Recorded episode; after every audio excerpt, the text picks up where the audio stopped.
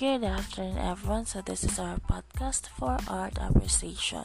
So, this is the unit 4 of our lesson, and the topic of, of our lesson is the subject and content.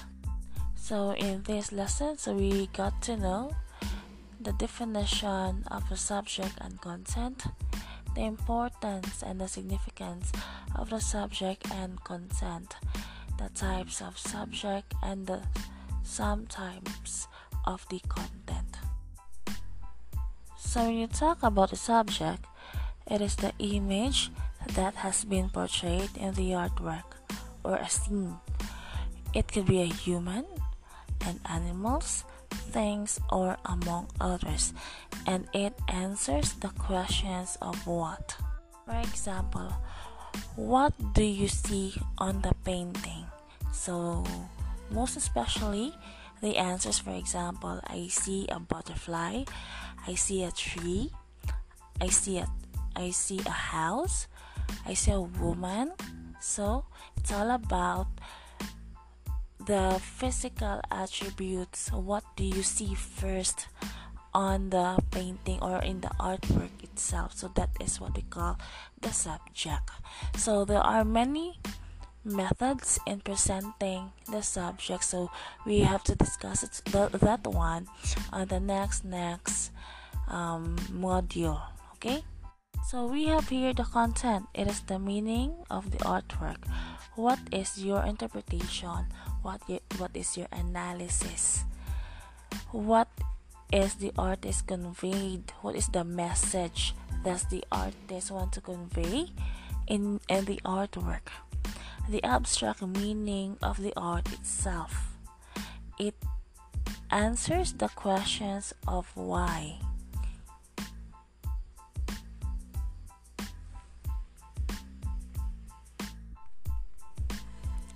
For example, in this Spoliarium, the subject of the art are the gladiators.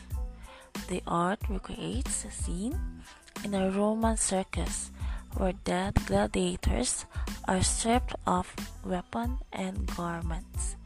It describes on what is the painting all about. It's all about what you have seen in the artwork. The physical attributes again, we talk about the subject.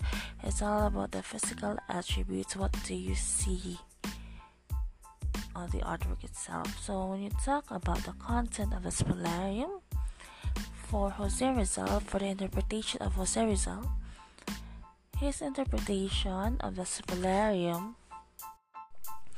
he interpreted that the Spoliarium was a symbol of our social, moral, and political life, humanity, and redeem, reason, and inspiration in open fight with prejudice, fanaticism, and injustice. So when you talk about the content, it's all about what the what the viewers on the artist feels about the artwork. So you know what are the difference the big difference between the subject and the content. Form. When you talk about form it's all about how the subject is being made does the artist apply the principle of arts in the artwork? What method of presenting the subject does the artist use? Does the artist use the realism? Does the artist use cubism? Does the artist use impressionism? Does the artist use the Dadaism? And so much more.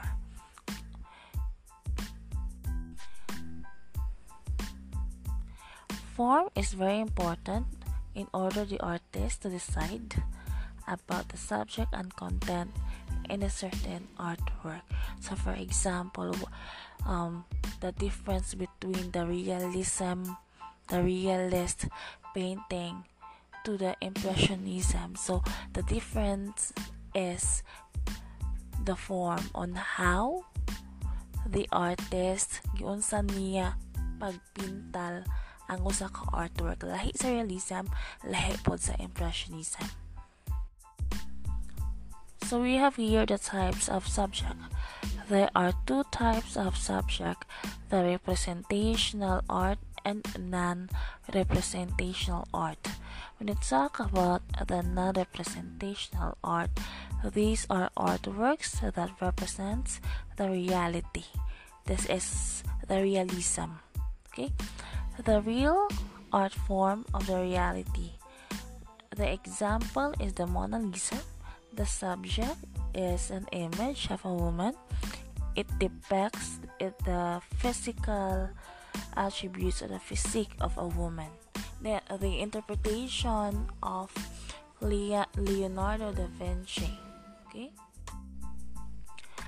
Non representational art, their artwork or this artwork does not make a reference of the reality. It's all about playing the subject's form and playing with the colors, lines, shapes, and other the principles of art.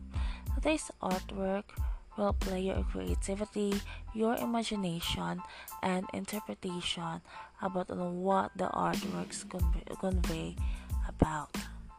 To get to know the difference between the non-representational art and abstract art. The similarities between these two is dili siya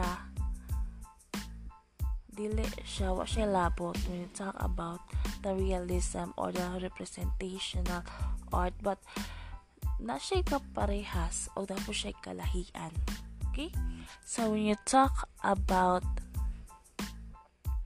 the non-representational art, it does not begin with a thing or subject from which a distinctive abstract view is formed.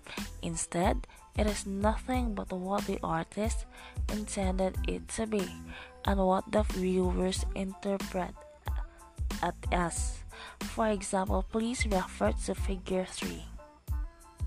To figure 3, the Rorschach experiment that is a perfect example of the non-representational art or it is also called the abstract expressionism. Kanya kana yung kana magibuhat mo og kuan art artwork kana yung kuris kuris na para ninyo art na na under na siya sa non-representational art. So when you talk about the abstract art it is all about the distortion of the view of a known thing, person, or place. For example, a landscape that can easily be abstracted.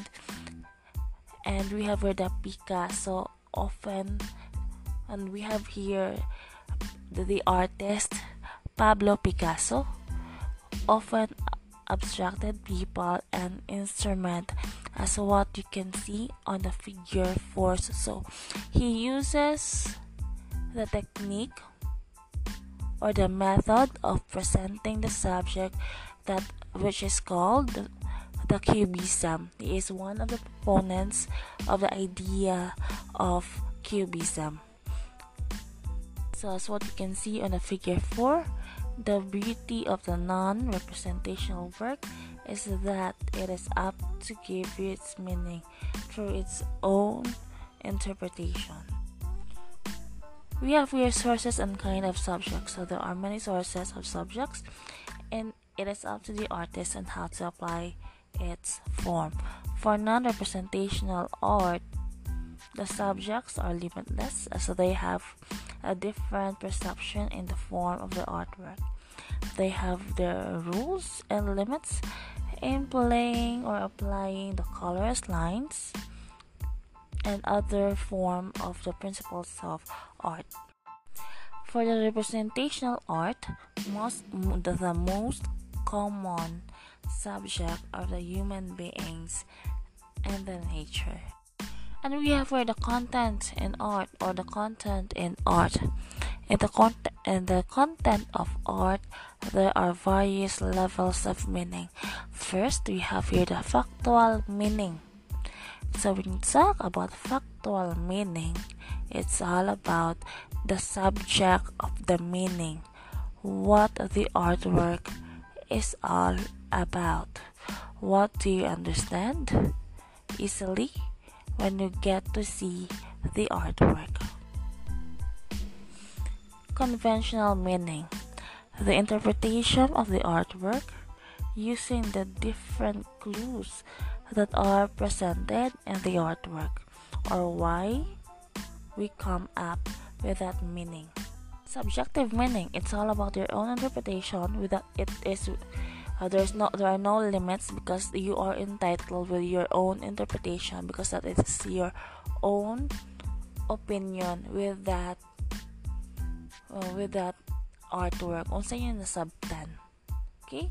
Again it's all about your own interpretation of the artwork your understanding so don't worry naman po example so there is an example of the meaning on of the meaning and also the example of these of the factual meaning, conventional meaning, and the subjective meaning. So that's it. I hope you learned something from from this podcast. Okay, if you have some questions or concerns, please um, please don't hesitate to ask me. So that's it. Goodbye and thank you.